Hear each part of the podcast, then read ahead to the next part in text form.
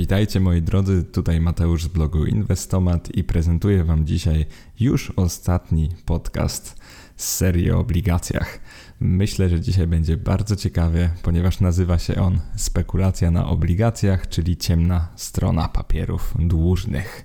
No, brzmi to naprawdę ciekawie, przynajmniej dla mnie. Powiem Wam, że doszliśmy do takiego momentu, kiedy już w ostatnim podcaście bardzo dokładnie wyjaśniłem, w jaki sposób się w obligacje inwestuje. A dzisiaj powiemy sobie, w jaki sposób można na obligacjach zarobić trochę więcej.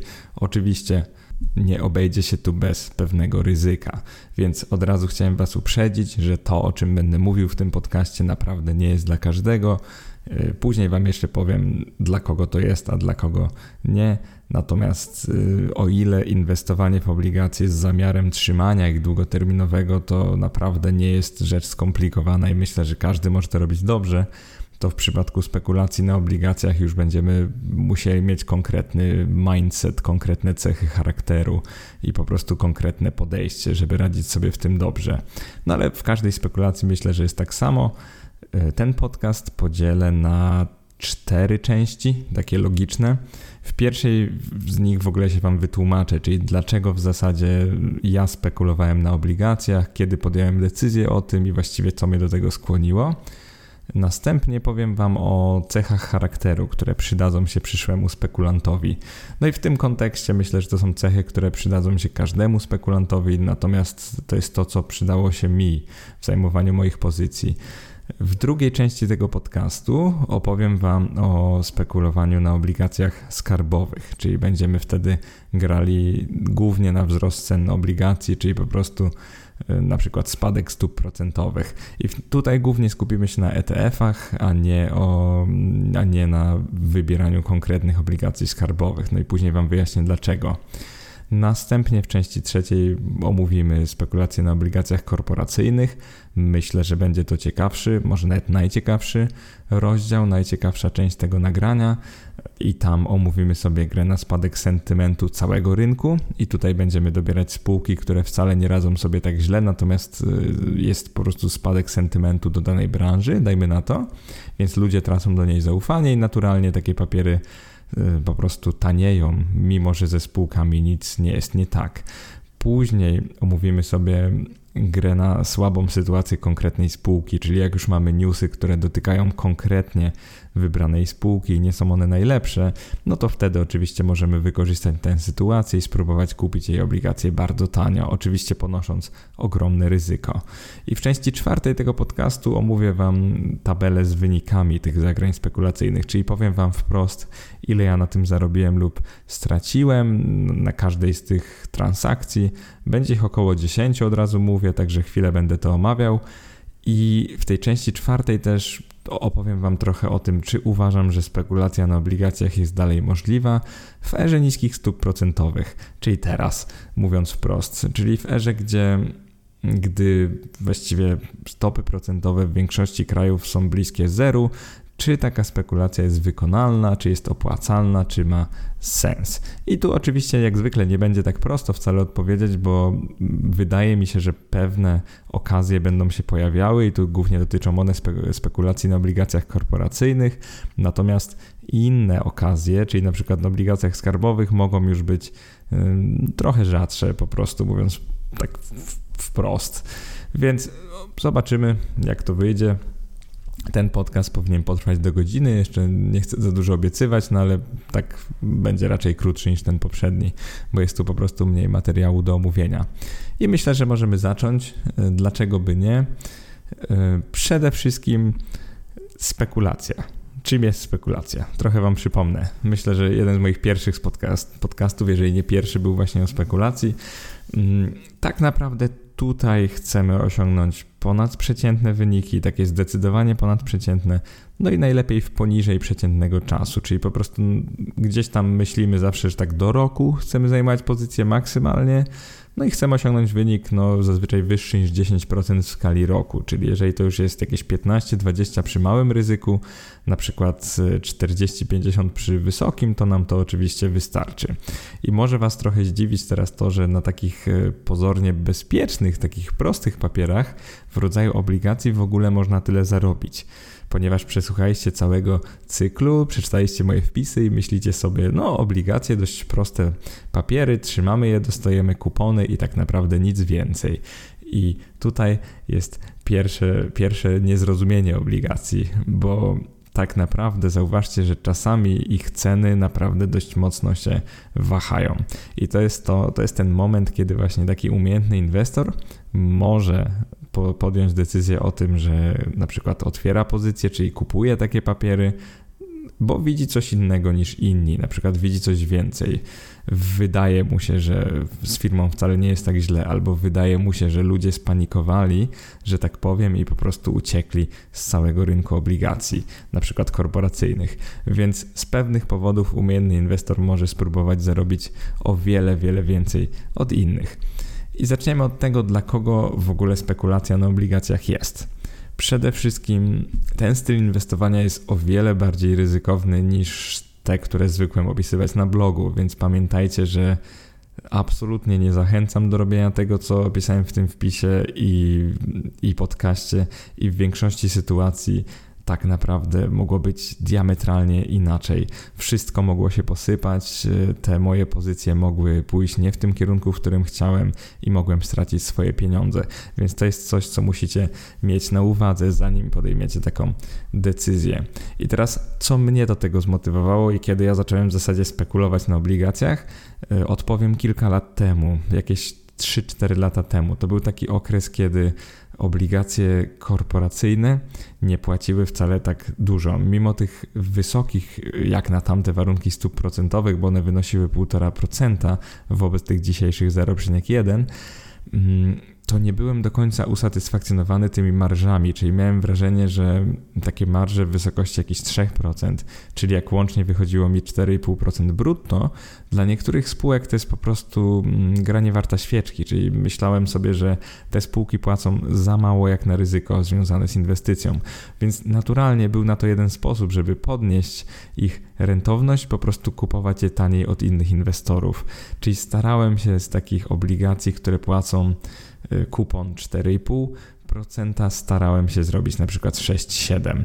Czyli tak naprawdę do spekulacji na obligacjach zachęciły mnie dość niskie kupony i taka chęć y, znalezienia właśnie okazji, wie, wiecie, jak w sklepie powiedzmy, kupić coś po przecenie, podtrzymać jeszcze nawet rok, dwa, czyli taka spekulacja bym powiedział trochę dłuższa, bo w zasadzie to wtedy nie była jeszcze spekulacja, i poczekać, aż spółka wykupi takie papiery i zarobić jakieś dodatkowe 50%.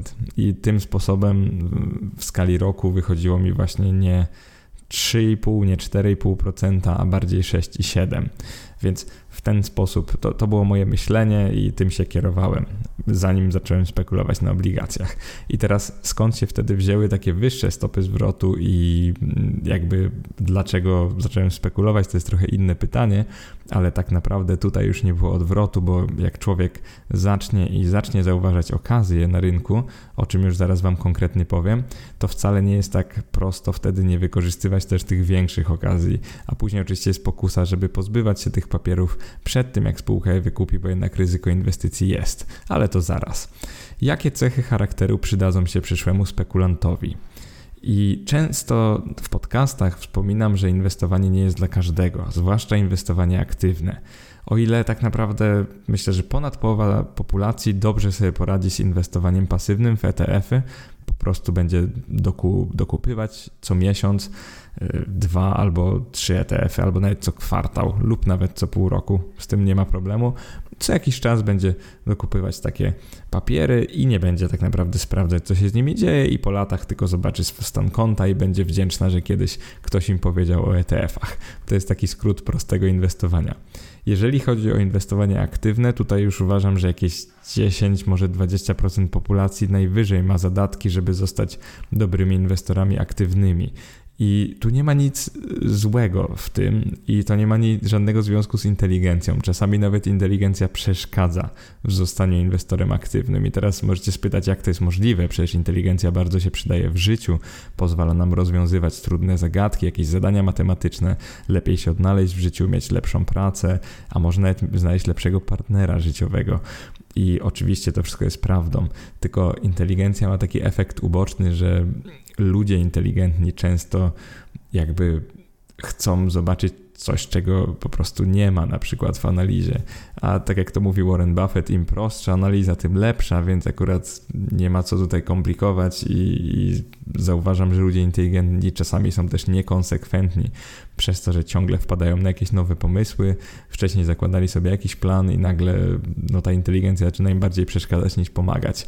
Więc od razu mówię, że inteligencja nie jest takim takim atutem, który najbardziej pomaga w inwestowaniu niż w spekulacji. Co się przyda do spekulacji na obligacjach, w ogóle do spekulowania?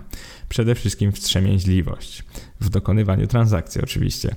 Spekulacja obligacjami nie znaczy wybierania wszystkich okazji, które się pojawią, a jedynie te najlepsze bo czasami zamraża się środki na całe miesiące, czyli nie na jeden dzień, jeden tydzień, tylko naprawdę na długi, długi czas. Więc pierwsza rzecz to jest taka umiejętność wstrzymania się od dokonania transakcji. Myślę, że to jest bardzo istotne. Drugi element to jest dociekliwość i chęć do wykonania analizy finansowej.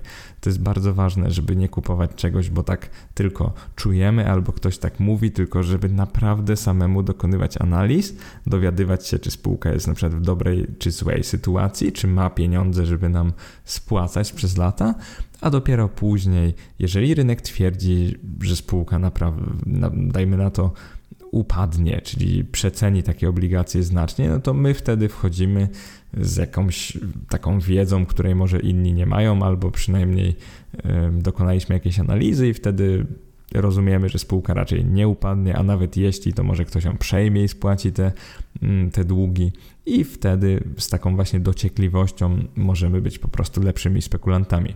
No i ostatni podpunkt to jest oczywiście cierpliwość. Tak jak wcześniej mówiłem, często spekulując na obligacjach, będziemy musieli poczekać trochę dłużej niż kilka albo kilkanaście sesji giełdowych. Czyli spekulując na obligacjach, naprawdę możemy się nastawić na zajmowanie pozycji takich kilkumiesięcznych.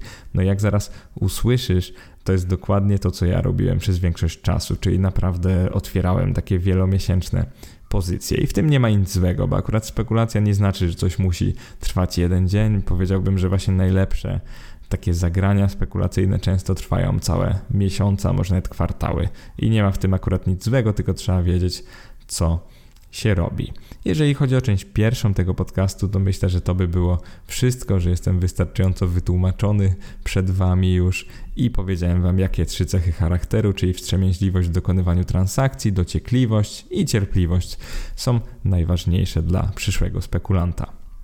Zaczniemy teraz część drugą, czyli jak spekulować na obligacjach skarbowych. To jest e, przede wszystkim, wydaje mi się, że to jest trochę prostsze i mniej ryzykowne niż spekulacja na obligacjach korporacyjnych, więc ten rozdział już prędzej dotyczy każdego, kto chciałby się sprawdzić. Natomiast spekulacja na obligacjach skarbowych jest też o wiele bardziej sytuacyjna niż ta na obligacjach korporacyjnych i trzeba to rozumieć, dokonując jej, zwłaszcza w erze niskich stóp procentowych, ale o tym zaraz. I wiele z Was pytało mnie w wiadomościach i w e-mailach, dlaczego ktoś w ogóle zakupuje ten bardzo nisko oprocentowany dług Niemiec, Francji lub Szwajcarii, wiedząc, że na takiej inwestycji nie zyska albo nawet straci pieniądze. I to jest bardzo dobre pytanie, bo tak naprawdę kto kupuje no, na aukcji dług, którego rentowność na przykład wychodzi w efekcie jakieś minus 0,5%. I faktycznie nie jest to najbardziej logiczna rzecz, przynajmniej tak na oko. Tylko pomyślcie sobie, że paradoksalnie rentowność tych papierów może być w przyszłości jeszcze niższa. Czyli na przykład jakiś bank centralny będzie kupował ich tak dużo w przyszłości, żeby pomóc oczywiście rządowi, żeby uratować państwo, że rentowność przyszłych aukcji będzie jeszcze niższa, że na przykład zamiast minus 0,5% wyjdzie minus 2%. I co się wtedy stanie z ceną tych obligacji, które posiadamy, tych tak naprawdę tracących pieniądze obligacji? No to jest bardzo proste, ona wzrośnie, ponieważ będą to lepsze serie niż te nowe. I to jest oczywiście taki paradoks, to jest paradoks tej efektywności giełd, no ale nie, no niestety, niestety dokładnie tak to działa. Więc swego czasu, dokładnie myślę to było niecałe dwa lata temu, tak żeby nie, nie, nie ściemniać, zaraz wam powiem kiedy to było dokładnie. Swego czasu zauważyłem taką tendencję do obniżania stóp procentowych na całym świecie. Stany zrobiły to w okolicy 2018 roku, a później 2019 zaczęły je trochę podnosić. To był akurat taki trochę, no może nie szok, ale takie zdziwienie, że Donaldowi Trumpowi się to w ogóle udało. Natomiast na czym polegała ta tendencja? Polegała na tak zwanym luzowaniu polityki monetarnej, czyli po prostu no, na tyle dużym dodruku, że rządom się nie opłacało trzymać wysokich stóp procentowych, więc wszystkie zaczęły jego, je trochę ścinać, po prostu obniżać. I zauważyłem, że to nie dotyczyło tylko Europy, na przykład Francji, Niemiec, Szwajcarii, ale tak naprawdę całego świata. Nawet Chiny, które miały wtedy stopy, wiecie, w wysokości 5, 6, 5-6%, powoli zaczynały je obniżać. Więc jak, jakby jednym z moich wniosków, takich największych w tej sytuacji, było to, że mimo że stopy procentowe już są bardzo niskie i one były w niektórych krajach na poziomie 1,5%, jak w Polsce, a w innych na poziomie 0,5%, to mimo wszystko wydawało mi się, że to nie jest koniec, że to jest tak naprawdę dopiero początek i kraje będą dążyły do tego, żeby te stopy mm, były przy zerze, żeby po prostu dług był praktycznie darmowy, żeby banki mogły sobie pożyczać pieniądze praktycznie za darmo i tak samo banki później klientów, żeby mogły tanio pożyczać pieniądze. Tak to przynajmniej wyglądało. Zwłaszcza, że państwa bardzo naciskały na to, żeby, żeby można było tak robić. Więc przede wszystkim e, tani dług, bardzo tani dług, e, spadające e, kupony obligacji i oczywiście spadająca rentowność, bo na aukcjach one były kupowane coraz drożej i wizja spadku stóp procentowych, czyli mimo, że już mamy kiepsko oprocentowane obligacje skarbowe, których normalnie może bym nie kupił, no to wydawało mi się, że te stopy jeszcze spadną. I oczywiście nie przewidziałem COVID-u, nikt tego nie przewidział, natomiast y, tendencja była jasna. Jakbyście zobaczyli sobie wykresy stóp procentowych dla niektórych krajów na świecie, to byście zobaczyli, że to naprawdę zanosiło się na to, że będą ze sobą konkurować i obniżać dalej te stopy procentowe. E, więc co zrobiłem? Przede wszystkim wybrałem taki ETF, który agreguje obligacje różnych krajów, głównie obligacje skarbowe. To jest nazwa AGGU UK, czyli notowany w Londynie e, w tym przypadku. I taki fundusz posiada następującą ekspozycję geograficzną. Głównie Stany Zjednoczone około 40%, 15% Japonii, 6% Francji, 6% Chin, 5% Niemiec, 5% Wielkiej Brytanii i tam dalej są już mniejsze kraje, głównie Europa i Azja. Więc w skrócie to są rynki rozwinięte, natomiast te obligacje są w różnych walutach i one są jakby zahedżowane do dolara. Czyli w praktyce, otwierając taką, taką pozycję, mm, co robi inwestor? Inwestor kupuje dług skarbowy z różnych krajów, ale tak jakby posiada dolara czyli no ten currency hedging jest w stronę dolara, więc po pierwsze mamy pozycję dolar złoty, czyli podejmujemy ryzyko e, zmiany kursu dolara wobec złotego, to jest nasze pierwsze ryzyko, a drugie ryzyko jest oczywiście takie, że niektórzy z emitentów, czyli tych krajów emitujących obligacje, zaczną bankrutować. Oczywiście bankructwa krajów nie są hmm, aż tak częste, oczywiście jak pominiemy Argentynę, Wenezuelę i kilka innych krajów, Ameryki Południowej i Afryki. Natomiast nie są bardzo częste, więc raczej to w tej inwestycji, w tej spekulacji nie było największym ryzykiem. Natomiast największym ryzykiem było to, że że po prostu stopy procentowe nie spadną, będą się utrzymywać na tym poziomie, ponieważ ten ETF, jakby nie patrzeć, no nie przynosił jakichś wysokich stóp zwrotu z samych kuponów. W zasadzie one były bardzo niskie. I akurat ten ETF to jest y, rodzaju accumulating, czyli nie wypłacałby mi dywidend, natomiast więc jakby byłem gotowy ewentualnie podtrzymać taką pozycję trochę trochę dłużej. Więc krok po kroku mój tok rozumowania w lutym 2019 roku był następujący. Przede wszystkim mamy zabezpieczenie wobec dolara. Kurs dolara do złotego wynosi wtedy około 3,8. To, to jest oczywiście dość wysoko, historycznie był dużo niżej, natomiast to też było z dala od tych historycznych maksimów, czyli tam bliżej 4,2, 4,3, 4,4 więc przede wszystkim ta pozycja dolarowa mi nie przeszkadzała, wręcz e, przewidywałem, że będą idą złe czasy na giełdach, więc dolar może, by, może się tylko umocnić, a nie osłabić. Więc wydawało mi się, że to, to 3,8 nie jest takim złym kursem na tamten moment, czyli byłem w stanie podjąć takie pierwsze ryzyko. Drugie ryzyko z tym ETF-em AGGU, tak po polsku powiem, było takie, że on agreguje obligacje większości krajów rozwiniętych i one w tamtej chwili były w momencie masowego skupu, a więc spadku ich rentowności. I dla przykładu w tamtym okresie rentowność francuskich obligacji spadła z około 0,5% do 0,40%. Rentowność długu niemieckiego przebijała wtedy od góry 0%, czyli właśnie spadała w, tą, w ten rejon nieopłacalności inwestycji.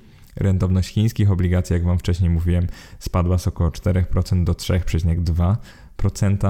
Japoński dług natomiast oferował już ujemne rentowności, czyli to było akurat bardzo niskie ujemne, bo minus 0,02, czyli 0,02%, natomiast był w wyraźnym trendzie spadkowym. Czyli tak jak Wam mówiłem, moja obserwacja była taka, że rentowność obligacji spada, a więc cena tych bieżących, czyli tych, które, tych obecnych, tych, które już posiada ETF, będzie najprawdopodobniej wzrastała. I głównym motorem spadku rentowności był właśnie popyt banków centralnych na nisko oprocentowany dług państw, e, emitowany w celu, no tak jak to zawsze rządy tłumaczą, rozruszania gospodarek. Pytanie, czy to naprawdę pomaga gospodarce, to już jest inna sprawa, no ale omówimy to jeszcze w innym podcaście. I w tamtym momencie przewidywałem zarówno umocnienie dolara wobec złotówki i równoległy spadek rentowności światowych obligacji. Więc wtedy zakupiłem kilka tysięcy jednostek takiego ETF-a z myślą o podtrzymaniu ich maksymalnie do roku. I moje myślenie było takie, że jeżeli się mylę i na przykład kurs dolara spadnie znacząco wobec złotówki albo wręcz państwa zaczną mm, podnosić stopy procentowe, a nie obniżać, no to najwyżej na takiej pozycji stracę z 10-20% i po prostu potrzymam ją trochę dłużej i może nawet w skali kilku lat nie stracę nic, więc ryzyko było takie, że ta spekulacja zmieni się w inwestycje, że tak powiem. Niektórzy tak żartobliwie mówią. Teraz, jeżeli chodzi o moje zagranie, tutaj trzymałem je przez około 7 miesięcy. Wartość takiego ETF-a wzrosła wtedy z 5,15 dolarów do 5,55, czyli jak widzicie, nie tak wcale znacząco, bo tylko 40 centów. Natomiast kurs dolara wzrósł około 3,8 zł do 4 zł, czyli w ujęciu realnym dla mnie jako inwestora złotówkowego, złotowego, mniej więcej to wyglądało jakbym z jednej jednostki z 19,5 zł zrobił około 22. I wtedy nie obstawiałem, czy to jest górka, czy dołek, po prostu byłem usatysfakcjonowany tym wynikiem i postanowiłem taką pozycję zamknąć. Jak pokazuję Wam w artykule, gdybym podtrzymał ją trochę dłużej, to oczywiście mógłbym na tym wyjść jeszcze lepiej, natomiast nie byłem pewien tych trendów. Nie, nie byłem pewien, jak bardzo e, stopy procentowe będą cięte i zauważcie, że zamknąłem tę pozycję mm, we wrześniu 2000 2019 roku, czyli o wiele, wiele przed COVID-em. Czyli to nie były te czasy, kiedy ludzie się jeszcze bali jakiegoś wirusa, to były czasy, kiedy po prostu stopy procentowe były no dość sztucznie obniżane. Więc taka była logika. To zagranie było całkiem niezłe, no ale jak sobie wyliczycie, nie, nie osiągnąłem na tym jakiejś ogromnej stopy zwrotu, natomiast było względnie bezpieczne, jak na spekulacje na obligacjach. Drugi case, który chciałem omówić, już będzie taki bardziej skoncentrowany geograficznie, bo tak naprawdę będzie skoncentrowany na konkretnym kraju. To są obligacje IGLT UK, czyli też te notowane w Londynie. I ten fundusz ETF zajmuje się, on po prostu agreguje różne serie obligacji skarbowych rządu Wielkiej Brytanii. I pod koniec 2019 roku E, przykuł on moją uwagę ze względu na to, że Wielka Brytania z krajów rozwiniętych miała stale jedną z najwyższych rentowności obligacji. I wyobraźcie sobie, że może to było związane z Brexitem, ale rząd Wielkiej Brytanii, właściwie skarb państwa, oferował wtedy papiery o rentowności blisko 1%, podczas gdy inne rządy Europy oferowały kupony bliskie 0%, a nawet ujemne. Więc moje myślenie było takie, że skoro jest jeszcze kraj, który oferuje dobre oprocentowanie obligacji, to być może zostanie to zaniżone podobnie jak w przypadku y, innych obligacji europejskich. No i dlaczego tak miałoby być? Przede wszystkim dlatego, że jednak Wielka Brytania jest bardzo rozwiniętym rynkiem gospodarczo, funt jest walutą jednak światową, prawie tak silną jak dolar można powiedzieć. Cały handel w Londynie tak naprawdę obraca się wokół funta. Więc myślenie było takie, że inwestorzy będą uciekać do tych obligacji skarbowych Wielkiej Brytanii, bo jednak to są dość bezpieczne instrumenty, a one są jakby nieproporcjonalnie dobrze oprocentowane do tych innych krajów. Więc w tym przypadku wziąłem już bardzo mm, taki tunnel vision po angielsku bym powiedział, czyli skoncentrowałem się geograficznie tylko na jednym kraju, więc moje myślenie było takie: Wielka Brytania ma dość stabilną gospodarkę mimo Brexitu, więc pewnie będzie popyt na te obligacje, a, w, a więc ich rentowność musi, musi po prostu spaść z czasem.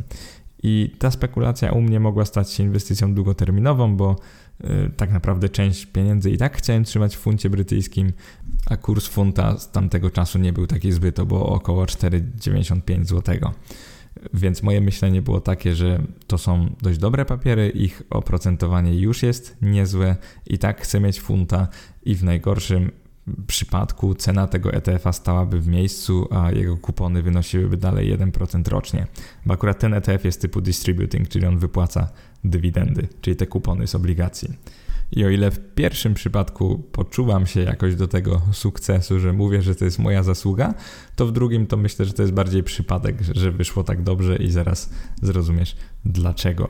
W przypadku właśnie IGLT, czyli tego ETF-a na dług Wielkiej Brytanii, przede wszystkim miałem dość dobry mm, timing, ponieważ kupiłem tego ETF-a zaraz przed tą sytuacją covidową, więc powiem Wam szczerze, że tak dość farciarsko E, przewidziałem skutek, ale nie przewidziałem dobrze przyczyny, czyli cena tego ETF-a, oczywiście w związku z obniżeniem stóp procentowych i rosnącym popytem na obligacje rządu Wielkiej Brytanii, naturalnie cena ETF-a wzrosła. I w takim ujęciu funtowym było to z 13,8 do prawie 15 Natomiast w ujęciu złotówkowym było to dość podobnie, powiedziałbym, bo z 70 zł zrobiło się chyba 77. Było to związane z COVID-em. Więc te tak zwane gilty, czyli po prostu rządowe obligacje Wielkiej Brytanii, faktycznie okazały się dość e, opłacalne. Ta pozycja była krótsza niż pierwsza. Trzymałem je przez około 5 miesięcy, więc akurat udało się uzyskać całkiem niezłą rentowność. Y, tej inwestycji. Nie chciałem ich trzymać dłużej z prostego powodu. Ten ETF z czasem płaciłby coraz mniej i oczywiście jeżeli stopy procentowe w Wielkiej Brytanii, czy ten LIBOR funtowy zaczął, zaczęłyby rosnąć w pewnym momencie, to naturalnie cena tego ETF-a, cena jednostek tego ETF-a znacząco by spadła. Na no tego jako spekulant w tym przypadku zdecydowanie nie chciałem, więc zadowoliłem się takim zyskiem około 10% i stwierdziłem, że jest to wystarczająco dobrze. I teraz zamkniemy już rozdział drugi takimi wnioskami płynącymi ze spekulacji na obligacjach skarbowych. Pierwszy wniosek to jest taki, że dynamika zmian cen tych jednostek ETF-ów jest zwykle na tyle niska, że tak w cudzysłowie przetrwa je nawet defensywny inwestor. Czyli to, co chcę powiedzieć, to to, że taki zapalnik bezpieczeństwa w postaci stania się po prostu inwestorem w takiego ETF-a zamiast spekulantem jest na tyle duży, że myślę, że to jest na pewno bardziej dla każdego niż te zagrania na obligacjach korporacyjnych, które zaraz Wam fajnie opiszę. Drugi wniosek to jest to, że zagrania bazowały na dość szeroko znanych, dostępnych i komentowanych informacjach i oczekiwaniach dotyczących stóp procentowych oraz rentowności przyszłych emisji obligacji skarbowych, bo tak naprawdę jest to jedno i to samo. Więc wszystkie te informacje były szeroko dostępne i potwierdzane przez wielu ekspertów. Więc baza do tej spekulacji to zdecydowanie nie była jakaś moja tajemna wiedza, to było to, co widzieli prawie wszyscy. Po prostu to, czego wszyscy nie widzieli, to ten tak zwany czarny łabędź, czyli to co, się, to, co się stało w marcu, właściwie w lutym, marcu tego roku, czyli te, te spadki dynamiczne na giełdach i oczywiście ta ucieczka do bezpiecznych instrumentów, jakimi są obligacje, która tak mocno wywindowała ich ceny, więc tego ludzie akurat nie wiedzieli, więc od razu mówię, że ta druga moja spekulacja, pozycja na IGLT, no to jest, niektórzy mówią więcej szczęścia niż rozumu, no ale powiem to wprost, że faktycznie tak było. E, trzeci wniosek. Wszystkie pozycje otwierałem czasowo, tak do roku i założenie było takie, że mogę albo zerwać pozycję bez zysku, albo zamienić spekulację na pozycję długoterminową. Jeżeli te stopy poszłyby e, zupełnie nie w tym kierunku, w którym chciałem, czyli zaczęłyby rosnąć, to po prostu mogłem zaakceptować coś takiego, zaakceptować lepiej płacące ETF-y przez kolejne lata i sobie po prostu podtrzymać jako walutę obcą.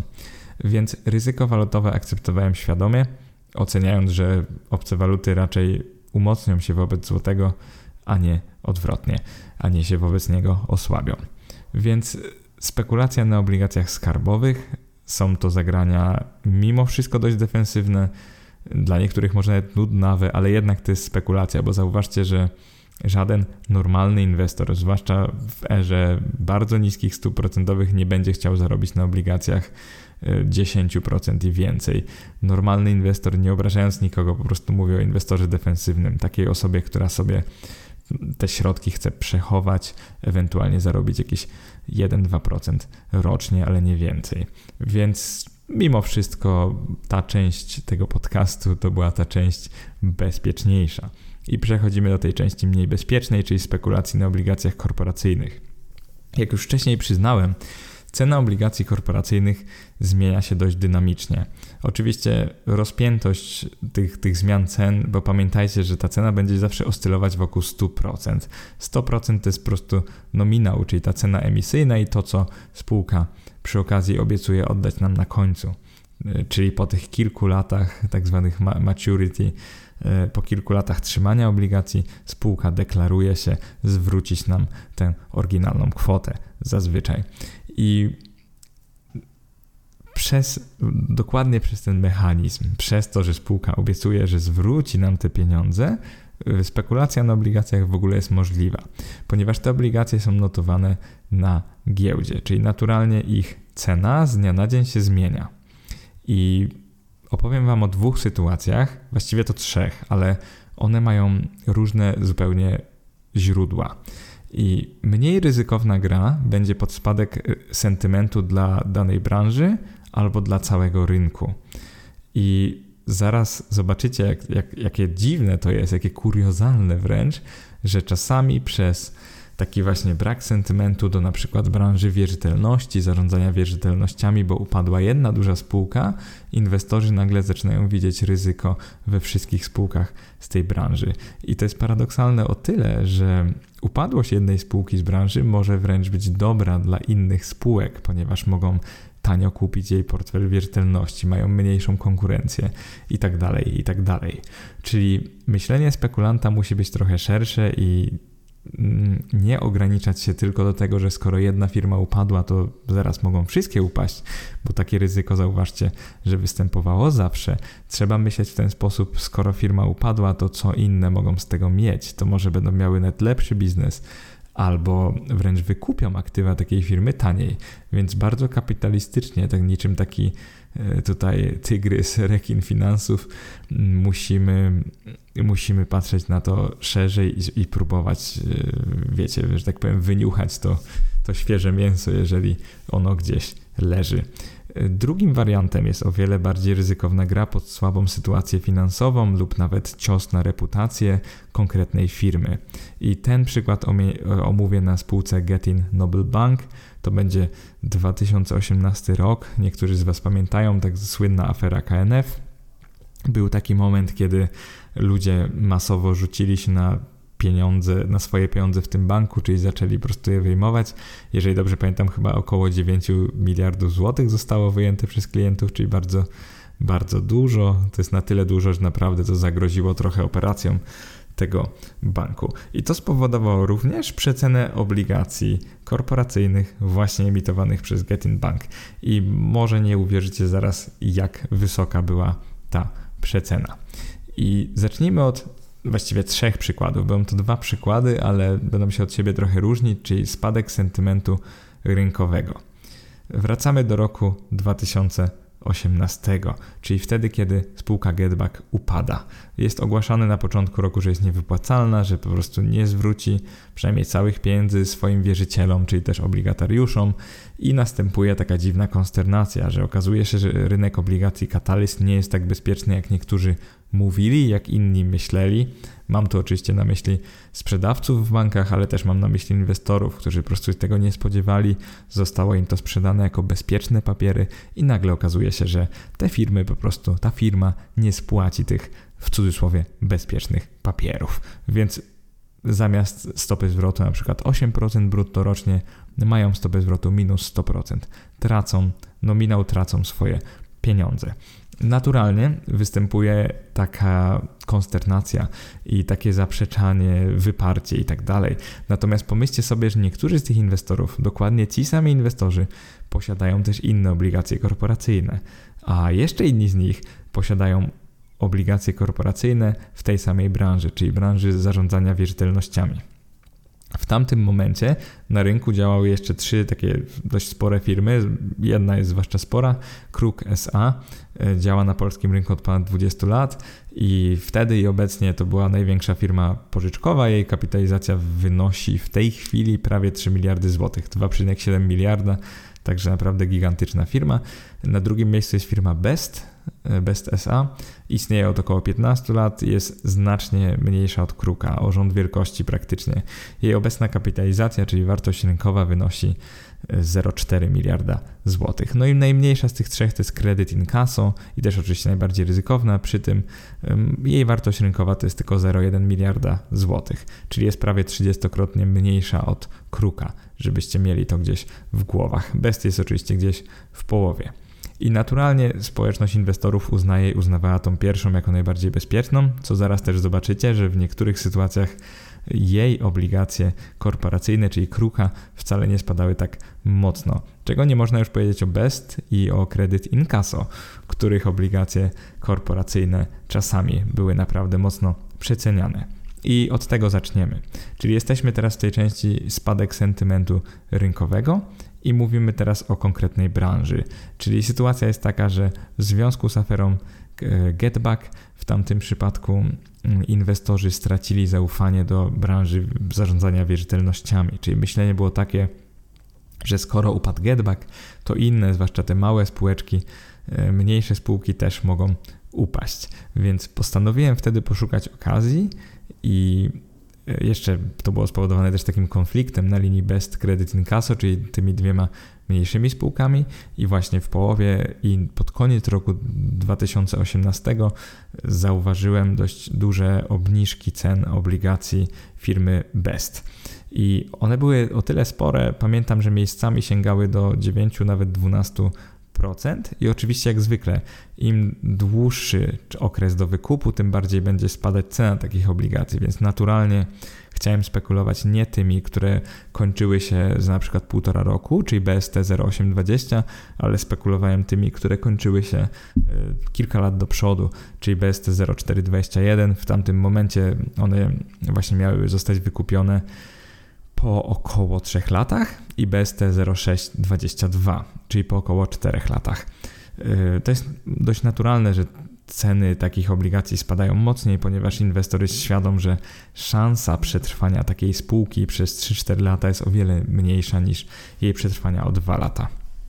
Dość fajnie to zaobrazowałem na wykresach w artykule, więc zapraszam Ciebie serdecznie, jak zwykle, do przeczytania tego, co napisałem gdyż we wpisie, właśnie w artykule, zobaczycie konkretne wykresy i momenty, kiedy kupowałem i sprzedawałem. Wracając do firmy Best. Takie ich obligacje udało mi się sprzedać też po około 7 miesiącach i właśnie z tego dyskonta 11 oraz 13% e, one wzrosły, ale nie do zera, czyli nie do tego miejsca, nie do tego miejsca, gdzie były warte 100%, 100% tylko były dalej sprzedawane 5-6% poniżej ceny rynkowej. Ja po prostu chciałem się wycofać z tej y, spekulacji, nie byłem pewien, co dalej się będzie działo z firmą i po prostu byłem usatysfakcjonowany tymi kilkoma y, punktami procentowymi. Więc tak naprawdę osiągnąłem to, o co mi chodziło. Jeszcze ciekawostka jest taka, że jak się spekuluje na obligacjach korporacyjnych, czyli kupuje konkretne papiery, to przecież w międzyczasie one mogą wypłacić e, odsetki, a nawet jeżeli ich nie wypłacą, to mm, obligacje działają w ten sposób, chyba nie mówiłem o tym wcześniej, że w ich cenie uwzględniane są niewypłacone odsetki, czyli inwestor, który będzie chciał od ciebie kupić e, na przykład zaraz przed wypłatą odsetek, czyli zaraz przed tym dniem wypłaty odsetek, będzie chciał od, od ciebie kupić obligacje, będzie musiał jakby ci zapłacić tą część niewypłacanych odsetek. To jest automatycznie doliczane do ich ceny. To jest taka ciekawostka. Więc nawet jeżeli sprzedawałem te papiery przed takim terminem wypłaty yy, odsetek, to i tak inwestor, który je ode mnie kupował drożej, musiał mi zapłacić tą zgromadzoną część. I to będzie bardzo widoczne i jasne w tej tabeli wynikowej na samym końcu podcastu. I omówmy jeszcze kredyt incasso, czyli najbardziej niebezpieczną z tych spółek i tak naprawdę to było mocno widać po kursie jej obligacji, które spadały i spadały. Moje myślenie było takie, że w połowie roku 2018 nie chciałem e, ich kupować, ponieważ były notowane podobnie jak Best, czyli gdzieś tam z dyskontem, czyli przeceną około 10%. Więc jeżeli mam o wiele mniejszą i bardziej ryzykowną spółkę, a cenę podobną do tej bezpiecznej, to naturalnie nie będę wybierał tej ryzykownej. E, kusząco zrobiło się dopiero na początku roku 2019, dokładnie w styczniu, kiedy ich obligacje, czyli kredyt incasso, e, to były konkretnie KRI 1221, czyli wtedy jeszcze jakieś miały 3 lata do osiągnięcia dojrzałości i KRI 0322, czyli już bliżej 3,5 roku. Te papiery spadły naprawdę mocno. Ich wartość, oczywiście ich cena spadła mocno o 20%, jeżeli mówimy o te, które się kończyły po 3 latach i nawet 26 i 28% tych, które kończyły się po prawie 4 latach. Postanowiłem wtedy dokonać zakupu tych obligacji. Nie widziałem takiego ryzyka, nie widziałem tak naprawdę sensu, dlaczego te obligacje były sprzedawane aż tak tanio i pomyślałem, że pewnie potrzymam do pół roku, zrobię coś podobnego jak z Best. Czyli jak tylko ich cena trochę wzrośnie, gdzieś w rejony tych nawet minus 10%, to bardzo chętnie się ich pozbędę, bo też nie jestem pewien tej spółki. Ona oczywiście, mm, sytuacja jej była dość kłopotliwa, nie ukrywam. Podałem też link w artykule do, do, do opisu tej sytuacji, natomiast uważałem, że jakby ta, ta przecena jest nieproporcjonalnie wysoka do, do oczywiście ryzyka. I jak później usłyszycie, była to jedna z moich najlepszych transakcji, ale nie najlepsza i na pewno nie najbezpieczniejsza, więc akurat takiego kupowania po aż tak dużych przecenach no, nie polecałbym każdemu. Natomiast wydawało mi się, że ta przecena bardziej wynika z sytuacji związanej z getback niż e, z samym sentymentem albo jego właściwie brakiem do kredyt incasso. E, później omówię wyniki, także wrócimy do tego jeszcze. Chciałem jeszcze omówić bardzo ciekawą sytuację, czyli spekulację na Kruk SA. Pamiętacie, że Kruk jest największą z tych trzech firm, które omawiałem. E, także Krukowi tak naprawdę najmniej się dostało, w cudzysłowie, tak kolokwializując, e, w, w latach 2018 i 2019. 19. Najmniej dostało to znaczy, że ich obligacje nie były przeceniane prawie wcale. Czasami dało się je kupić za 99% ceny, no ale co to za spekulacja, jak ktoś kupuje 3 mm, lata przed osiągnięciem dojrzałości za 99% ceny? To, to nie jest żadna spekulacja, to jest po prostu lekkie podwyższenie sobie rentowności brutto i nic więcej. Więc na kruku nie było wcześniej okazji, natomiast zawsze chciałem kupić ich obligacje taniej, ponieważ bardzo doceniam, szanuję tę spółkę, wiem, że jest dobrze zarządzana. Zawsze jakieś wideo oglądam właśnie z zarządu, e, jak, jak prezes spółki się wypowiada i tak naprawdę mam do niego dość duży szacunek, więc e, tak zwyczajnie po ludzku twierdziłem, że ryzyko inwestycyjne związane z firmą Kruk no, nie jest gigantyczne. Już nie mówiąc, że sama wielkość tej firmy i ta renoma na polskim rynku, no to po prostu pokazuje, że wiedzą co robią. Więc y, z Krukiem było trochę inaczej. Przez te poprzednie lata nie za bardzo znajdowałem okazję. Po prostu nie wydawało mi się, że zakup ich obligacji jest dobrym pomysłem, bo nie chciałem wchodzić w coś, co mimo wszystko działa w branży pożyczkowej, ale oprocentowanie, czyli ten ich kupon, no jest po prostu niższy niż innych spółek. Zawsze twierdziłem, że to nie ma sensu. Więc co zrobiłem?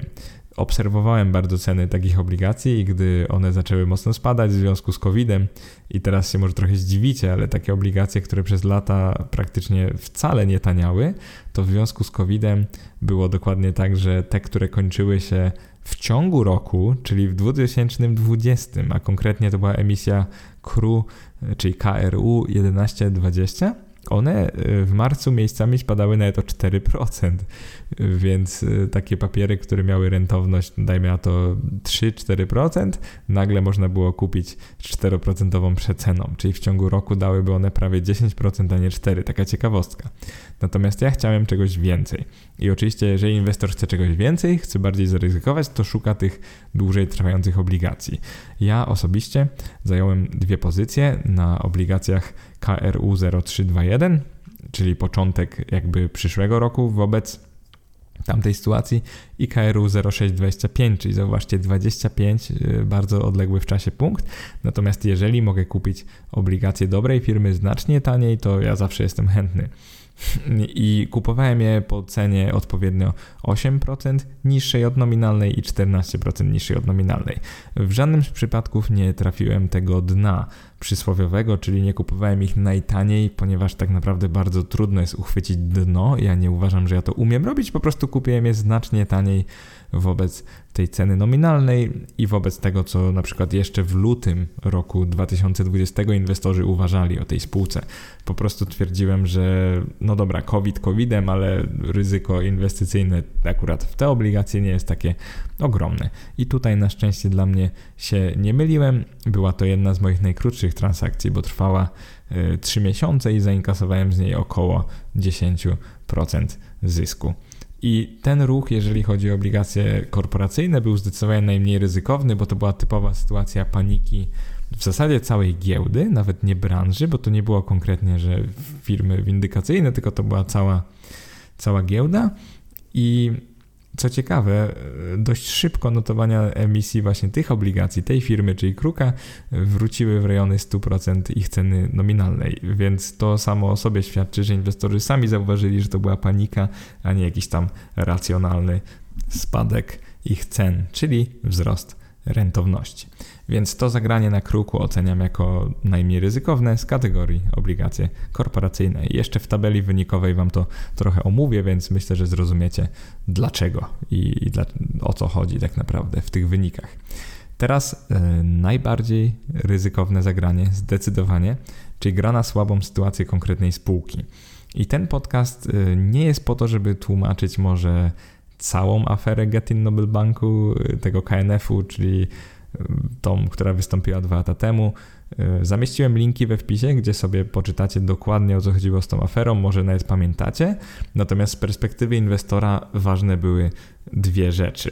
Pierwsza rzecz jest taka, że upadłość banków to nie jest taki prosty proces i zazwyczaj zarówno kapitały tego banku, jak i ich zobowiązania, należności przyjmuje inny bank lub nawet NBEP, czyli po prostu ten bank, Narodowy Bank Polski.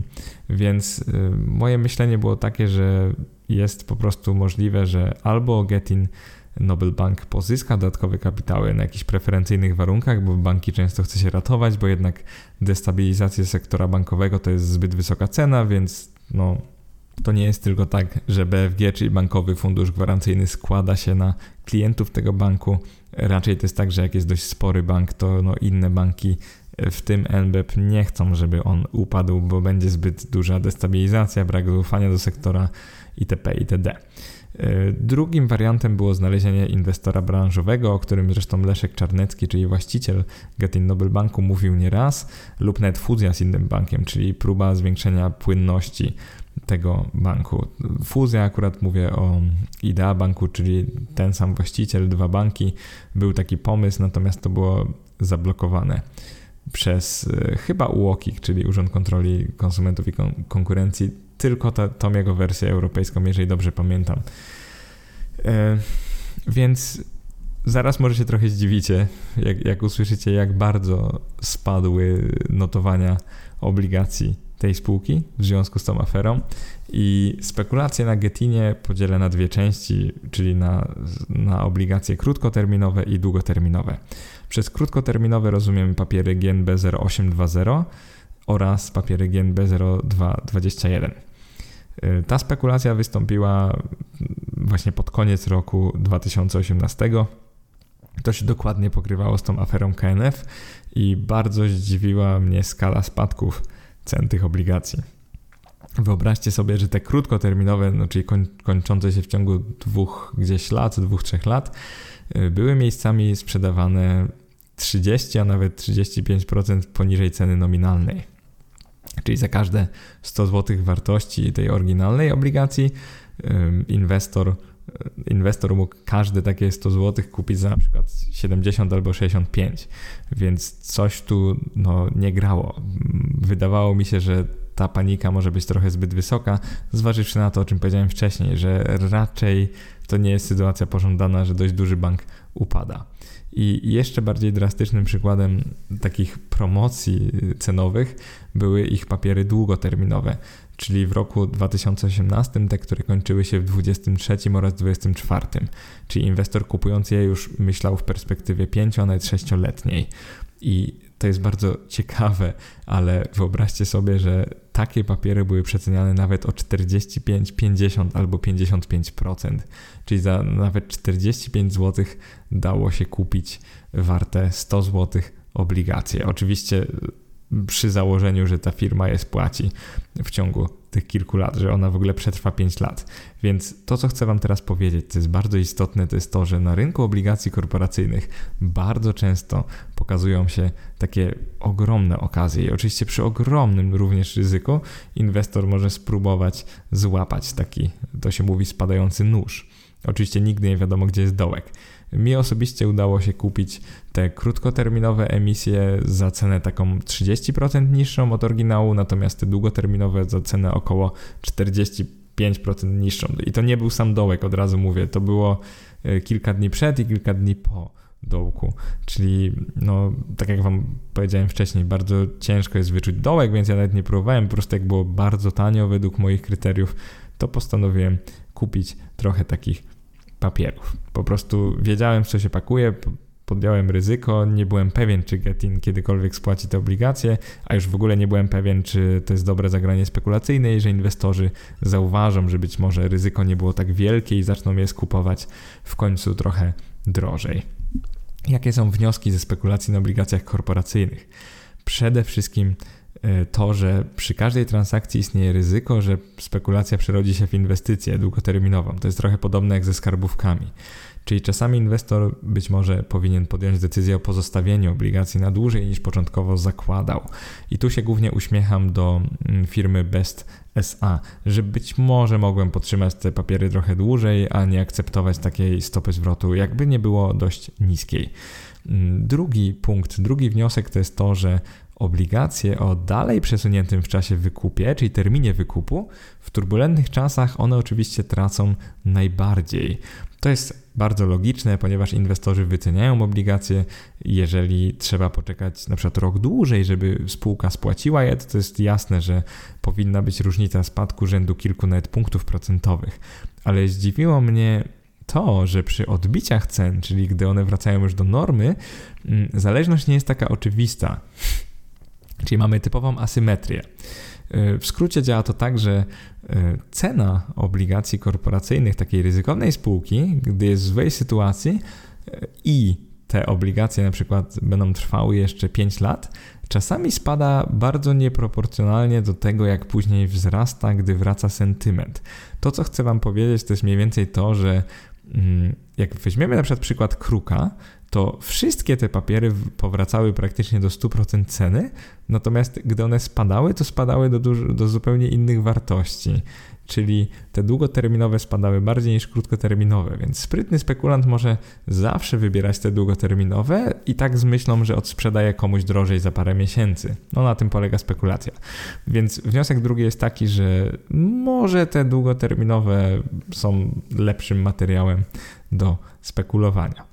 Mm, trzeci wniosek, oczywisty też dla mnie przynajmniej, mam nadzieję, że dla Was już teraz też, ryzyko takiego spekulowania na obligacjach korporacyjnych jest nieporównywalnie wyższe od ryzyka gry na obligacjach skarbowych, a już w ogóle, no po prostu jest kosmicznie wysokie w porównaniu z ryzykiem inwestowania w obligacje. Więc akurat takie spekulowanie, jeżeli w ogóle komuś polecam, to tylko bardzo doświadczonym inwestorom, którzy dokładnie wiedzą, co robią i potrafią rozpoznać y, sytuację, czy to jest okazja, czy to jest jakieś zbyt duże ryzyko i tak zwana pułapka.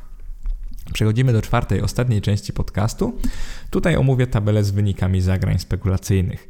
E, żeby trochę uprościć, bo nie będę Wam czytał tabelek, bo to jest podcast, e, pełne tabele macie w artykule, natomiast ja Wam powiem mniej więcej, jak wyszedłem na każdej transakcji. Jeżeli chodzi o papiery skarbowe, czyli te ETF-y AGU oraz IGLT, to mm, mój wynik z inwestycji to był odpowiednio 12,3% na tej pierwszej oraz 10,6% na tej drugiej. One trwały około pół roku. Ta pierwsza była trochę dłuższa, to było trochę ponad pół roku, 170 dni, a ta druga trwała 144 dni. I jeżeli chodzi o ten wynik, to w skali roku około 20%, oczywiście fenomenalny jak na obligacje skarbowe, więc nie mogę narzekać, natomiast nie był on jakiś gigantyczny. To, przy, tej, przy tych transakcjach czułem, że nie podejmuję jakiegoś ogromnego ryzyka, ale też nie zyskam tak dużo. Natomiast było to dość ciekawe, myślę, że tak edukacyjnie można powiedzieć o takich, takich zagraniach, że jeżeli mamy dodatnie stopy procentowe i wszystko wskazuje na to, że będą spadać, będą cięte, to myślę, że inwestor może się pokusi, pokusić o taką transakcję. Jeżeli chodzi o obligacje korporacyjne, moje stopy zwrotu były tutaj o wiele wyższe. Zacznę od tych najniższych.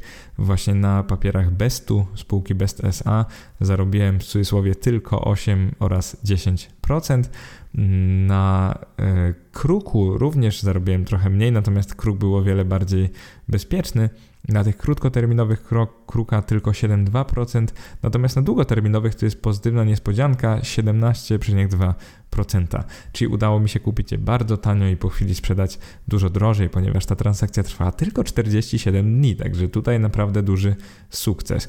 Jeżeli chodzi o tą ryzykowną firmę Credit Incasso, o której też Wam mówiłem, Inwestycje trwały tu około 90 dni, natomiast łączny zysk z tych inwestycji to było, z tych spekulacji tak naprawdę to było około 20% z każdej z nich, także naprawdę nieźle, natomiast ryzyko tu było być może nie warte świeczki, tak szczerze mówiąc. I teraz wielki highlight, wielka kulminacja tego podcastu to, to jest spekulacja na obligacjach Getin Noble Bank. Na tych 0,820 zarobiłem prawie 40%, natomiast na tych 0,423 zarobiłem 56,6%. Czyli wyobraźcie sobie, jest to naprawdę fenomenalna stopa zwrotu, bardzo ryzykowna spekulacja. Absolutnie nikomu nie mogę jej polecić, natomiast y, fakty są takie, że zarobiłem na tym bardzo dużo poprzez zimną krew, umiejętność takiej obserwacji, że raczej nie dojdzie do bankructwa tej spółki, a przynajmniej nie od razu. Y, więc podejście było takie, że niezależnie ile te obligacje wzrosną, niezależnie ile wzrośnie ich cena, to tak naprawdę jestem gotów je sprzedać, bo zauważcie, że w żadnym z przypadków nie chciałem ich trzymać do właśnie tego maturity, czyli do tego momentu wykupu przez spółkę, czyli absolutnie nie miałem podejścia takiego chciwego, że chcę zarobić jeszcze na przykład 10% więcej, bo doczekam rok, dwa, tylko miałem podejście, że chcę się ewakuować, bo też nie jestem pewien sytuacji tej spółki. E, ostatnia już e, taka nota w tym podcaście. Czy spekulacja na obligacjach jest dalej możliwa w erze niskich stóp procentowych? I oczywiście, jeżeli chodzi o obligacje skarbowe, dość oczywista odpowiedź. Myślę, że będzie ciężko, bo skoro tutaj zakładamy dalsze cięcia stóp i spadek rentowności obligacji, to przy tej rentowności już bliskiej zeru, to tak naprawdę gdzie ona ma jeszcze spadać? Naprawdę mało kto kupi ujemnie oprocentowane obligacje poza oczywiście bankiem rezerwy federalnej, czy tam, czy po prostu skarbem państwa, tak mówiąc wprost no, oczywiście sam nie może kupić swoich obligacji, ale rozumiecie o co chodzi. Tak zwany dodruk i skupowanie przez jakiś tam bank. Więc wydaje mi się, że ta spekulacja na obligacjach skarbowych może być trudna, jeżeli nie niemożliwa, tak mówiąc wprost, że może to nie są czasy na nią.